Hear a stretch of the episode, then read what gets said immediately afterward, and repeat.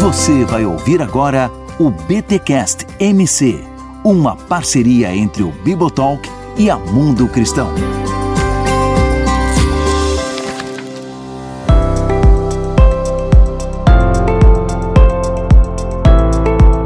Muito bem, muito bem, muito bem. Começa mais um BTcast MC, o de número 19. Eu sou o Rodrigo Bibo e talvez não exista um propósito para você. Calma, calma que a gente explica. Olá a todos, eu sou o Bernardo Show e nós fomos criados para trabalhar e para descansar e assim a participar dos propósitos de Deus no mundo. Olha aí, meus amigos, minhas amigas, estamos aqui para mais um episódio que chega até vocês graças à editora Mundo Cristão e a gente agora vai bater um papo com um dos autores da casa, o pastor, escritor e teólogo. É, não, ele tem professor também, né? Tem quase mais atributos que o Tony Stark, tá?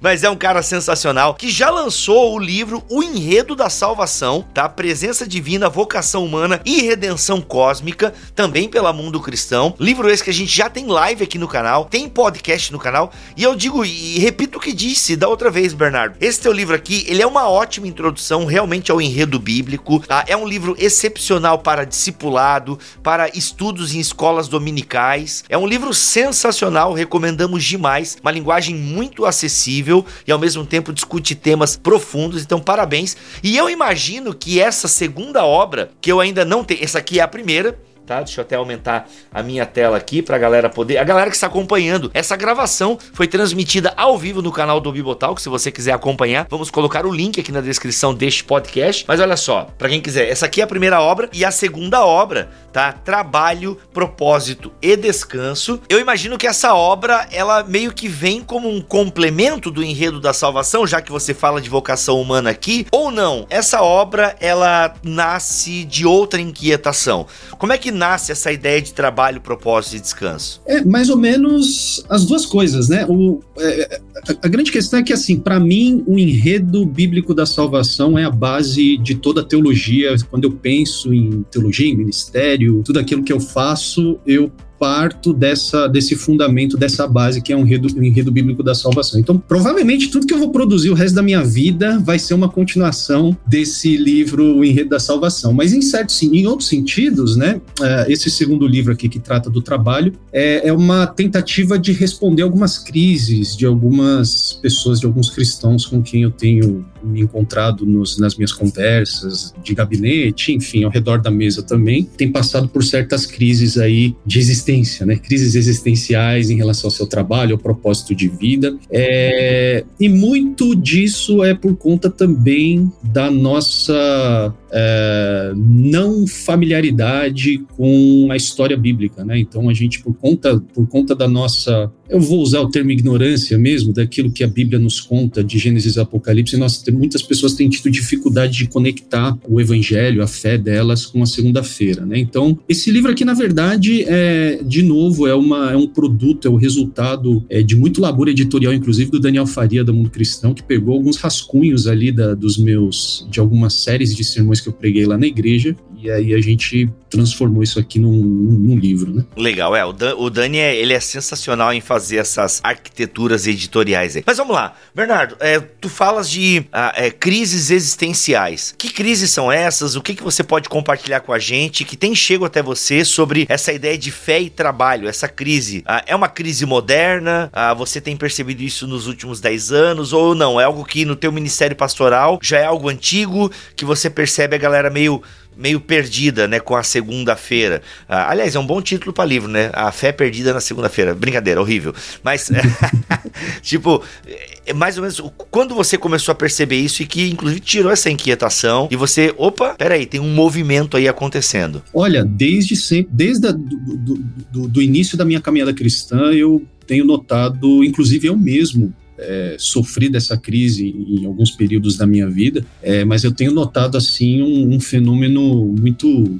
no bico, eu diria, né, entre, entre muitos cristãos, principalmente o pessoal mais jovem, né, o pessoal ali da, da minha geração, enfim. Então, assim, eu diria que essa crise é uma crise é, que eu sempre tenho visto, mas que tem se tornado cada vez mais aguda, né, conforme o tempo vai passando e alguns tipos de padrões de pensamento vão se estabelecendo na nossa cultura, eu tenho notado que essa crise tem aumentado. E essa crise basicamente diz respeito à dificuldade de a gente entender como é que Deus pode estar tá escrevendo algo por meio do meu trabalho tão muitas vezes mundano, monótono e é, enfadonho, como é que como é que eu posso enxergar a minha participação na obra de Deus na minha geração por meio de coisas que são tão assim é, não tão extraordinárias como a gente gostaria que fosse. Né? Exato. Mas tu acha que essa crise, essa crise existencial por conta do meu trabalho, ela acontece por quê? Porque no fundo as pessoas estão idealizando o trabalho, ou seja, as muitas opções nos fazem delirar.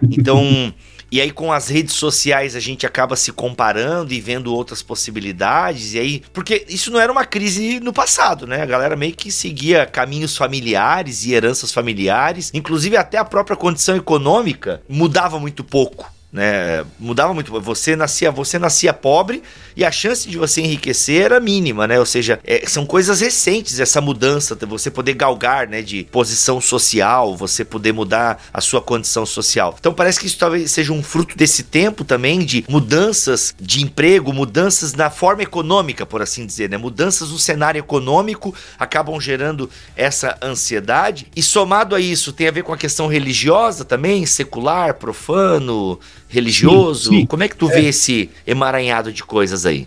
É, eu acho que, eu acho que tudo isso está relacionado, tudo isso contribui para a crise que muitas pessoas têm vivido em termos de, de conectar a fé ao trabalho, né? Então você mencionou que em tempos mais remotos aí era mais relativamente mais fácil. A gente. É, fácil no sentido de decidir o que a gente tem que fazer da vida, né? Exato. né? Mas é, é, era, era mais simples, porque a gente simplesmente seguia aquilo que a gente herdava das gerações anteriores, dos nossos pais, dos nossos antepassados, enfim. A gente continuava, a gente simplesmente continuava a fazer aquilo que a gente nascia dentro daquele contexto, daquela atividade, né? Agora, é, as mudanças de tempos mais recentes são boas, eu acho, porque o dilema do povo até algumas décadas atrás era essa falta de possibilidade de mudar de atividade, melhorar de vida, de mobilidade social até, né? Agora, com essa é, possibilidade mais recente que a gente tem de, de mudar de ramo, mudar de, de atividade, é, isso realmente é uma coisa muito boa, né? Só que isso também trouxe os seus desafios, que é justamente esse cenário que você descreveu. As opções são tantas que a gente fica muitas vezes paralisado, a gente não sabe para onde ir, né? É tipo praça de alimentação de shopping center. Você tá com fome, mas você não sabe o que você quer comer, e você não sabe o que você deve comer também, né? E aí, somado a isso, tem esse dilema de que até pouco tempo atrás também, é, muitos cristãos entendiam essa questão do trabalho como algo secundário à fé cristã, porque para eles, para muitos, né, a,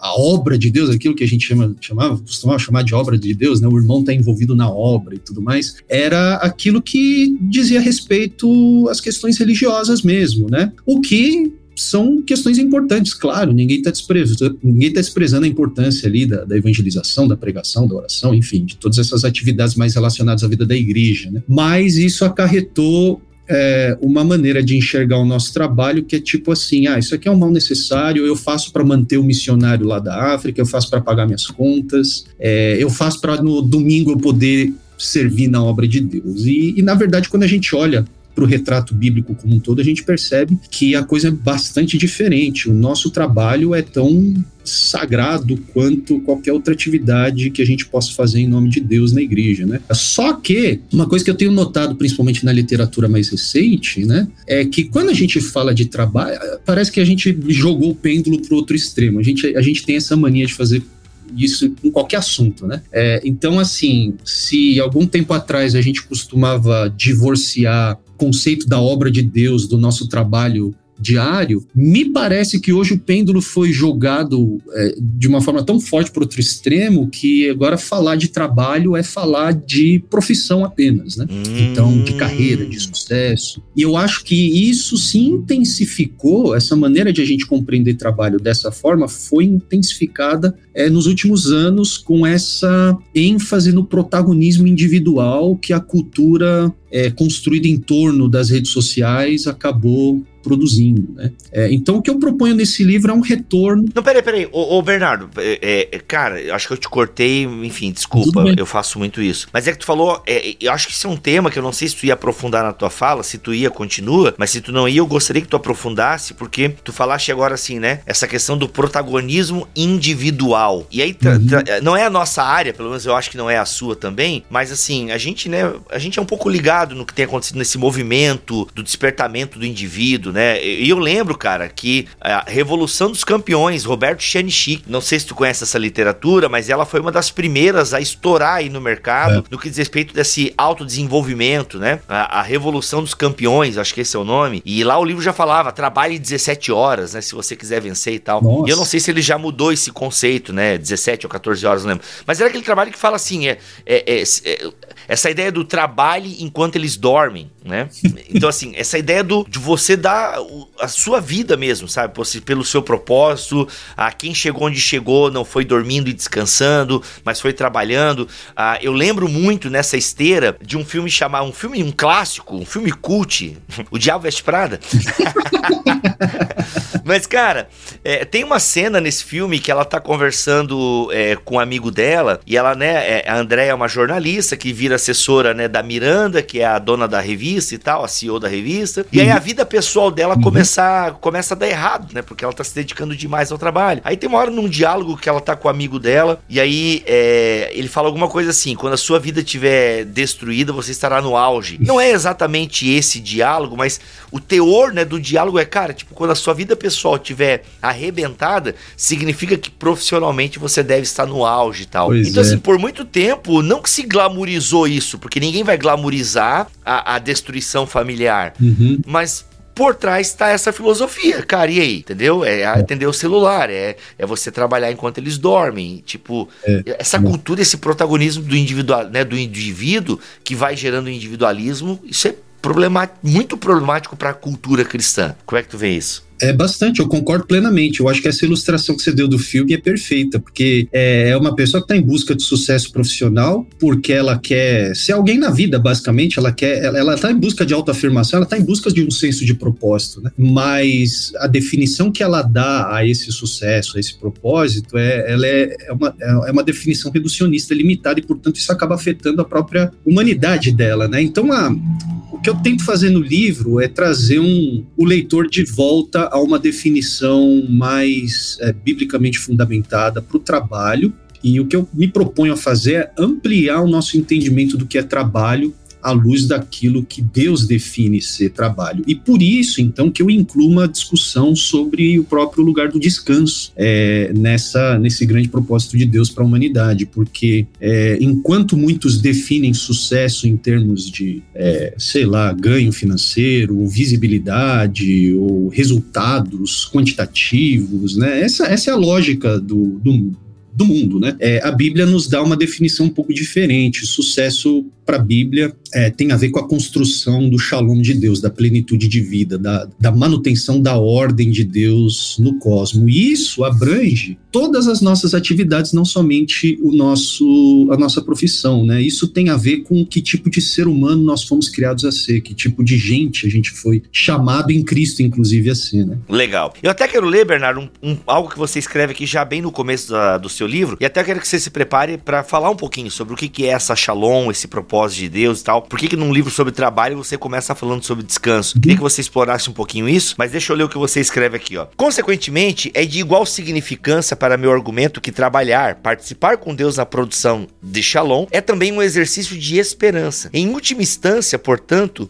o que dá sentido ao nosso trabalho não é aquilo que chamamos de sucesso, tampouco a concretização de nossas aspirações individuais. Muito embora seja positivo e desejável ter êxito de forma lícita em qualquer atividade com a qual nos engajamos. O que enche nossos afazeres de significado é o fato de que Deus nos chamou para a manutenção do shalom estabelecido na criação e para a antecipação do shalom perfeito a ser consumado na nova criação. Cara, sensacional esse teu parágrafo, porque ele realmente ressignifica a ideia do trabalho, tá? Mas uma pergunta aqui, ô Bernardo, é pergunta agora para pro Bernardo Coach. Quero agora que o Bernardo Coach, ok, é, é, apareça nesse momento. Eu quero que o Bernardo Coach agora, sabe, solte as suas asas. Bernardo, uh, não porque eu imagino que seja algo, eu fiz essa brincadeira aqui, mas eu imagino que seja algo que já deve ter aparecido no teu gabinete, porque você falou de adultos, né? No livro você fala de adultos, gente com 40 anos, em crise com o trabalho. Uhum. E muita gente trabalha, Bernardo,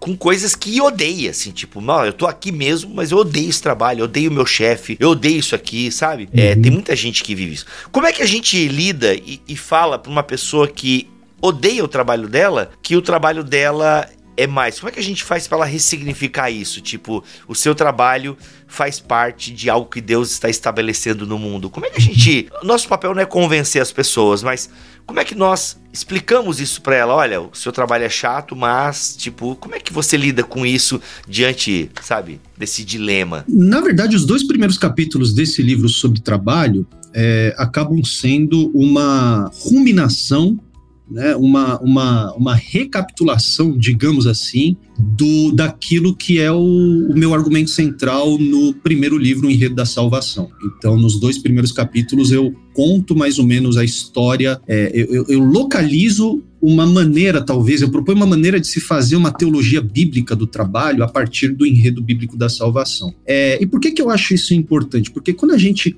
começa a entender o nosso trabalho, seja ele agradável ou não, seja ele, independente do, de qual seja o caso, você é uma pessoa que ama o que você faz, ou se você é uma pessoa que odeia o que você faz, é, eu acho que a importância da gente localizar tudo isso que a gente faz em termos de trabalho nesse grande enredo, isso nos, nos ajuda a entender duas coisas. Primeiro, isso nos ajuda a ter uma visão muito realista do nosso trabalho, porque, para nossa surpresa, trabalho é uma coisa que estava no centro da vocação humana em Gênesis 1 e 2, e a, os efeitos do pecado, eles uh, atingem diretamente a questão do trabalho. Então a gente tem essa mania, essa tendência de, de, de, enxergar a mensagem bíblica como algo só que diz respeito a questões espirituais, religiosas. Então, o pecado é uma coisa que chateou muito a Deus. Papai, no, Papai do céu ficou muito triste, aí a gente agora precisa ser castigado, mas graças a Deus, sorte nossa que Jesus foi castigado em nosso lugar e agora a gente pode viver de bem com Deus, né? Mas quando a gente presta atenção nos textos ali do começo, Gênesis 1 e 2, na doutrina bíblica da criação e na doutrina bíblica da queda, a gente percebe que o pecado pecado é uma coisa que afeta diretamente o,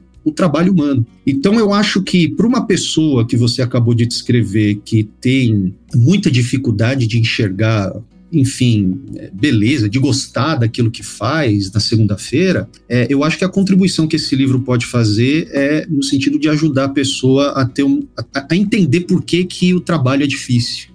por que, que o trabalho é duro? Por que, que o trabalho é ruim mesmo? Só que, por outro lado, conforme a gente prossegue no enredo bíblico, a gente entende que quando Deus se manifesta à humanidade e continua é, a, a, escrever esse enredo da salvação, a gente percebe que o trabalho humano também ocupa um lugar central, absolutamente central nesse projeto redentivo de Deus. E isso muda a nossa perspectiva em relação às nossas atividades na segunda-feira também. Entendi. Ô Bernardo, em, em, que sentido tu diz que o trabalho tá ali na Gênesis, né? É, tu fala que uh, antes da queda o trabalho já tá ali. Para quem não entendeu essa tua fala, assim, como assim trabalho tá ligado à minha criação? É, então, uma das mentiras mais, é, mais horrorosas que contaram pra gente na escola dominical é que o trabalho surgiu depois do pecado, né? Isso é uma grande mentira. Caraca, é verdade, maluco. Eu já ouvi isso. Eu já ouvi é. isso, mano. Quantos crentes você já não encontrou, né, Bibo? Eu já, muitos, assim, que chega no domingo, tá terminando o domingo, o cara já começa a bocejar e ele fala: puxa, amanhã é segunda-feira, que droga, hein? Esse Adão aí, quem mandou ele pecar, né? Como se a segunda-feira fosse uma consequência do, da queda queda de Adão e Eva, né? Mas quando a gente lê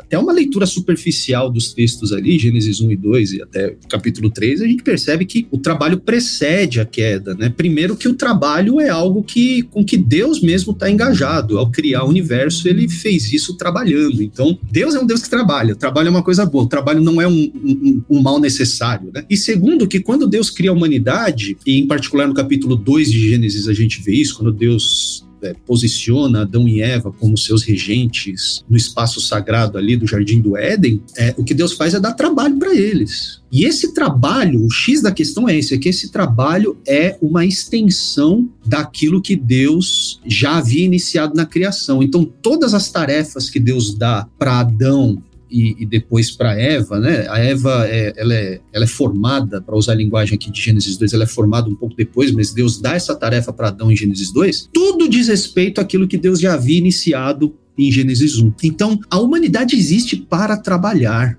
A humanidade, a humanidade, não existe. O Éden não era um resort seis estrelas, all inclusive, pra gente ficar lá só lendo os livros do Bibotalk, né? Era, embora isso seja bom também, mas o, o, Cara, não, o Éden como resort, eu acho que agora tu matou a questão. A questão, a gente pensa, assim, é, a gente pensa muito em céu, em Éden, até pelas figuras, né? É. Jardim, a galera pelada, é. comendo umas frutinhas é. frescas e tal. A gente pensa muito isso, né? Uhum. É, é uma figura. Quando a gente pensa em paraíso, cara, olha só, mano, agora. Até, quando a gente pensa em paraíso, o que, que vem na nossa cabeça? Natureza. É, a é. gente não olha para São Paulo e a gente fala, nossa, isso aqui é o paraíso. Não, é a selva de pedra. É, é tipo. Mas engraçado que o uhum. olhar bíblico, interessante, né? Interessante. A cidade tá ali, né? A cidade é algo muito cedo em Gênesis e ela tá ali para ser para ser abençoada, para ser o cultivar e guardar, ele sai com a gente do, né, do, do paraíso perdido, por assim dizer, não é? Cara. Exatamente. E na verdade, assim, o, entendimento que a gente tem que ter sobre o trabalho é como se Deus tivesse criado todas as coisas, colocado todas as coisas em seu devido lugar, e agora ele cria a humanidade para que, junto com a humanidade, ele possa levar a criação ao seu ponto culminante. Deus quis compartilhar essa tarefa conosco. Por isso que antes da queda, Deus fala para Adão dar nome aos bois. Deus traz os animais. Deus podia ter feito isso. Ele deu nome aos astros celestiais lá em Gênesis 1. Ele deu nome à luz, deu nome às trevas, deu nome aos dias, deu nome a tudo. Por que, que ele dá a tarefa para o homem agora?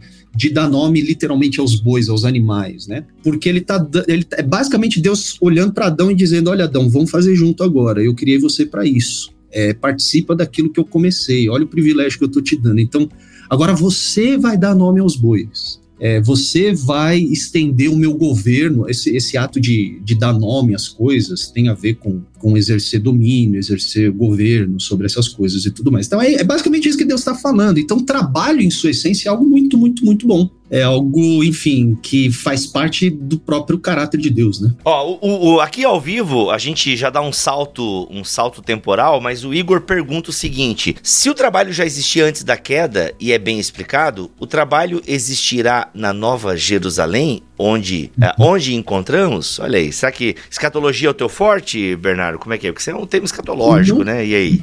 Não há nenhuma sombra de dúvida quanto a isso. A gente vai trabalhar lá, né? A questão é que na Nova Jerusalém não, vão, não, não vai ter mais os espinhos e as ervas daninhas. Não vai ter a inimizade Eita, olha aí. a serpente o descendente do, da, da Eva, né? Não vai ter essa, essa tensão uhum. que acompanha, inclusive, o exemplo que você deu dessa pessoa que trabalha e que eu dei o trabalho, né? É, tudo isso é Exato. Pois é. Bernardo, na tua compreensão, então, e naquilo que você vai desenvolver ao longo do livro, esse senso de propósito que a gente ganha ao entender o enredo da salvação, esse senso de propósito que nós ganhamos ao entender a história bíblica, ao perceber onde nós estamos nessa história bíblica, ele, ele ressignifica até o trabalho ruim. Então é meio que. É, é um mindset, para usar a linguagem coach aqui, é um, é uma, é um mindset. ele muda o mindset, isso mesmo, ele dá um mindset novo, renovado, né? Mas não somente no sentido de fazer a gente gostar do trabalho que chato, é, o que é possível, que muitas vezes pode acontecer mesmo, mas também no sentido de fazer, de, de nos levar a fazer as perguntas certas em relação à nossa relação com, com, com o nosso trabalho, né? Quanto a nossa relação com o nosso trabalho. Então, vai ter momentos que, de fato, eu acredito que o mais sensato a se fazer, o mais cristão a se fazer, é a gente buscar a direção de Deus e procurar mudar de trabalho. Uhum. Porque tem trabalho que de fato é alienante, é, é, tem um efeito de desumanização, é algo tóxico, né, para usar o linguajar contemporâneo aqui, mas às vezes, dependendo de como a gente aborda o nosso trabalho, a gente é chamado a adotar uma postura mais de transformação, né? Uma postura de influência positiva é, no nosso ambiente de trabalho ou na própria atividade em si, né? É, então, não existe uma resposta assim, é, tamanho único que serve para todo mundo, né? Eu acho que o que a gente precisa, na verdade, é, é retornar a nossa percepção do trabalho, a, a visão bíblica de Shalom, né, aquilo que o enredo bíblico apresenta sobre o, que, o significado do trabalho, e a partir disso a gente fazer as perguntas é, corretas em relação às decisões que a gente porventura deva tomar. Legal. Como, o que, que é a shalom bíblica? Assim? O que, que é esse descanso uh, no Senhor? Como é que tu entende, como é que tu defende essa teologia do shalom? Uh, aliás, tu fala do shalom, né? Uhum. Uh, acho legal. como é que é? O que, que é isso e, e como é que isso nos ressignifica? Isso altera o nosso mindset? Então, shalom é uma daquelas palavras bíblicas que todo mundo usa e fala, né? Eu conheço muitos evangélicos que me cumprimentam dizendo shalom, né? Não, e não outra... Shalom Adonai. Shalom Adonai, é. e aí já emendo uma musiquinha. Mas, enfim, o, o shalom muitas vezes é entendido uh, pelas pessoas como algo que conota paz no sentido de ausência de guerra, ausência de conflito. Então, paz, né? Mas o shalom é uma palavra que aponta para uma realidade bem mais profunda do que simplesmente ausência de guerra. Shalom é aquela é aquela realidade em que todas as coisas estão em seu devido lugar, funcionando do jeito que deve funcionar. Então tem muito a ver com a ideia de ordem, de plenitude de vida, de segurança, de paz também, mas não só paz no sentido de ausência de guerra, mas essa ideia de, de olha, tá tudo, tá tudo bem, tá tudo funcionando conforme é, precisa funcionar. Né? E o nosso papel como seres humanos é fazer a manutenção disso. Deus criou a gente para isso, gente. É para fazer a manutenção do espaço sagrado, da ordem do espaço sagrado que é o cosmos. Uhum. Ou, seja, ou seja, na compreensão bíblica, o espaço sagrado não é o templo, mas é o próprio mundo, né? O mundo é o templo que Deus habita e, e nos cria como suas imagens e semelhança, uhum. como administradores desse mundo. Até não sei se tu concorda com essa definição do Hans Walter Wolff na antropologia teológica dele, e para ele Magodei está muito ligado a isso, né? Administradores do, do, mundo. Exatamente, é o papel sacerdotal da humanidade, né? A gente, o sacerdote é aquele que que cuida do espaço sagrado. E quando a gente entende que, que o, o cosmo todo é espaço sagrado de Deus e que a gente foi chamado precisamente para essa tarefa de fazer manutenção desse espaço sagrado, olha que coisa, a gente começa a entender que a mesa lá do escritório da empresa onde eu trabalho, do banco onde eu trabalho, o, o, o meu ato de varrer o chão da minha casa, de lavar a louça para que a minha esposa possa descansar, é, tudo isso é trabalho sacerdotal, uhum, num sentido mais amplo. É claro que existe aquela ideia ideia mais específica do trabalho sacerdotal como algo que diz respeito a, enfim, a, a sacramentos, a, a, questão ministerial, eclesiástica, né? Mas assim, no sentido mais amplo de pessoas encarregadas por fazer a manutenção da ordem dentro do espaço sagrado, todos nós estamos envolvidos. Você está envolvido, Bibo, ao fazer esses podcasts, ao produzir todo esse conteúdo que você produz. Você está produzindo, de certa maneira, shalom, uhum. ordem. Você está contribuindo para o bem comum. Uhum. Então, é um trabalho sacerdotal. Exato. E tu vê, eh, seria muito interessante se as pessoas percebessem isso, porque de fato, a vida, a gente sabe, né, que tem muita gente que trabalha mesmo em trabalhos que não gostam, até porque talvez fizeram escolhas ruins ou por conta de onde nasceram, ambientes, enfim. Ah, mas se você consegue ressignificar, o que é o que a gente vem falando aqui ao longo desse podcast, se você consegue entender que há um propósito, né, no simples fato de você ser é, criado a imagem e semelhança de Deus, a gente não ficaria aí a, em busca de algo muito específico e individualizado. Que é o que você fala muito no livro, você falou também já aqui nesse podcast, uhum. que a gente atomizou demais essa busca por propósito. A gente atomizou demais. É eu tenho um propósito, é algo para mim, é, é, a minha bênção, é a, sabe, é o meu chamado. A gente atomizou demais, sendo que na Bíblia não é essa coisa atômica, essa coisa, é. sabe? É, é tudo bem, você tem na Bíblia chamados de pessoas específicas, mas gente, isso é na Bíblia você não é Abraão, você não é Paulo, você não é Mateus, você é você, né? Que faz parte de um povo, de algo muito maior. É, eu queria que tu explorasse um pouquinho essa ideia, né, de, é, da individualidade, individualismo e propósito do povo. Na verdade, no livro eu, dou, eu exploro dois exemplos para ilustrar a relação do nosso chamado individual que existe. É, eu prefiro o termo chamado pessoal, né, do que individual, porque o nosso chamado Isso, nunca é individual, Boa. ele é sempre pessoal, mas que está a serviço do mundo, da comunidade da fé, enfim. É, mas eu, dou, eu exploro dois exemplos no livro. O primeiro exemplo é do livro de Ruth e o outro exemplo é o exemplo do livro de, da história de José, né? E se você prestar atenção para essas duas histórias, as duas histórias acontecem predominantemente no ambiente de trabalho, né? A Ruth conhece o Boaz colhendo espigas, né? Catando espigas do chão e, e acontece basicamente na, na firma lá do, do, do Boaz. e o que é curioso, porém, é que assim, Ruth não é. A gente não pensa na Ruth quando a gente está pensando nos grandes heróis da fé, normalmente, né? Mas é a Ruth que é inserida dentro da linhagem de Davi e que é, subsequentemente faz parte ali da linhagem do próprio Messias, do Salvador do mundo, Jesus. Né? Ela teve esse privilégio de entrar na própria linhagem do Salvador do mundo, precisamente porque ela entendeu o chamado pessoal dela não como algo uh, centrado nela, né? mas como algo a serviço dessa história que Deus estava escrevendo. Então, em um ponto de virada muito importante na história de, de Ruth, e, e muito comovente até, eu acho muito difícil, sempre que eu leio essa parte, eu, eu, eu fico bem assim, emocionado. Quando a Noemi é, perde os dois filhos, já perdeu o marido, enfim, e aí ela fala: Quer saber de uma coisa? Eu vou voltar lá para minha terra e vocês fiquem aqui em Moab. Arrumem um, um trabalho, um marido para vocês que seja tenha vigor, né? Porque mesmo que eu engravide, não vai dar tempo de vocês esperarem os meus filhos crescerem para vocês casarem com eles e tudo mais, né?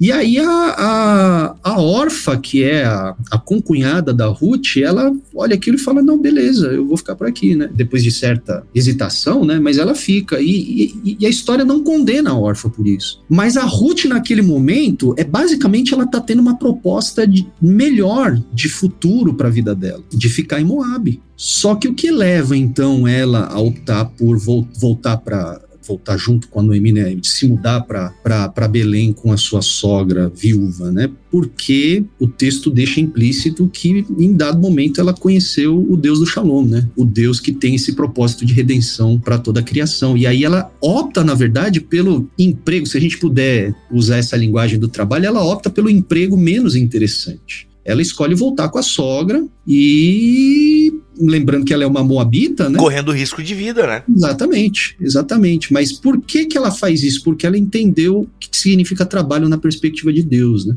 O trabalho não diz respeito à realização pessoal dela, mas diz respeito à manutenção dessa ordem, desse shalom de Deus. Então ela volta e aí o resto é história, né? É, muito bom, cara. E aí você, você no livro, você fala, né, conta, você explora um pouco mais essa ideia da Ruth. Você tem também ah, na história de José. Uhum. Então você trabalha esses dois casos ali, onde você explora dentro dessa temática maior. Bernardo, palavra final sobre o seu livro e o que que o distingue de demais obras que falam sobre a temática fé e trabalho. Como a gente tem boas literaturas também sobre esse tema e, né, e o, mas o, o, qual é o diferencial, o que que distingue, obviamente, das suas particularidades, é o que eu sempre costumo dizer, né? Todo autor tem as suas particularidades, ainda que a gente aborde. Aliás, esse é um tema que eu vou escrever também no futuro, mas Todo autor tem as suas particularidades, isso para mim já é um distintivo, mas em termos de conteúdo, o que, que você acha que apresenta que dá aí um novo sabor a essa discussão fé e trabalho? É, na verdade, assim, esse livro tem, não tem muito. Eu não proponho nada assim absolutamente original. Aliás, muito pelo contrário, eu, eu tô nos ombros aí de muitos que já produziram coisas importantíssimas nesse assunto da integração entre fé e trabalho, né? É, inclusive está lá na minha minha, em uma das notas de rodapé iniciais ali. É, eu acho que a única coisa, talvez, a minha, os meus dois centavos que eu trago para essa conversa é tentar localizar o nosso entendimento sobre o trabalho a partir do enredo bíblico mesmo da salvação. É, isso eu não vi ninguém fazer de forma mais assim, como é que se diz, propositiva, que nem eu estou propondo aqui nesse livro, né? Então, eu acho que o, esse livro aqui pode ajudar o leitor a localizar a sua atividade na segunda-feira, o seu trabalho, dentro dessa história que ainda continua, que Deus começou a escrever nas escrituras, que está narrado nas escrituras, mas que continua ainda hoje, né? E então a ideia é fazer com que o leitor se veja participante dessa história por meio do seu trabalho também. E talvez a segunda coisa, a segunda contribuição que eu faço aqui de forma um pouco mais clara, seja ilustrar por meio justamente das histórias de, de Ruth e de José, né? O quanto que aquilo que a gente faz na segunda-feira de fato participa naquilo que Deus está construindo e que será consumado é, no último dia. Isso inclui, inclusive, o nosso descanso. Talvez o terceiro ponto que torna esse livro diferente seja essa discussão sobre o descanso, porque eu, eu não, não vejo isso sendo falado com muita frequência, né? Normalmente trabalho quando a gente fala de trabalho, a gente só fala de trabalho, mas é impossível falar de trabalho sem falar de descanso, porque as duas coisas são dois lados da mesma moeda, pelo menos na Bíblia. Né? Uhum, muito bom. Gente, Bernard Shaw, lançamento da Mundo Cristão, trabalho, propósito e descanso, a visão bíblica de Shalom e o chamado do cristão hoje, tema atual, preocupações atualíssimas. Tá certo essa palavra? Atualíssimas? Quis falar bonita agora. Hein? Usa três vezes e aí tá tudo certo. Tá pronto, pronto, é isso aí. Gente, mas é isso, né? É um livro que nasce de inquietações do, do gabinete pastoral. Bernardo é pastor, é pesquisador, é professor, então é alguém que tem é uma bagagem ah, de vida, uma bagagem teológica e compartilha nesse livro. Olha, pelo, pela grossura tem o quê? 180 páginas, 200 páginas? Deve ser por aí, né? Menos, menos, menos, menos. 150 60 e pouco. Cento aí, ó, 150 páginas de conteúdo, você lê rápido. Ótimo livro aí para você levar para as discussões de grupos pequenos, escolas dominicais, grupos de, de leitura, né? Graças a Deus, muitos grupos de leitura estão surgindo aí. O pessoal me marca bastante, né, nos grupos que fazem com o meu livro. Então tá aí uma sugestão bem bacana pro seu grupo de leitura. Trabalho, propósito e descanso. Lançamento da Mundo Cristão. Tem para Kindle, ok? Inclusive essa aqui é a minha versão do Kindle. Uh, tem a cópia física e o link para você adquirir este livro e o outro do Bernardo Show está aqui na descrição desta live e também na descrição deste podcast em bibotalk.com. Bernardo, muito obrigado pela tua presença aqui neste podcast e nessa gravação. Valeu, Bibo, eu que agradeço. Deus te abençoe. É isso. Ficamos por aqui, voltamos na semana que vem, se Deus quiser e assim permitir. Fiquem todos na paz do Senhor Jesus e até a próxima.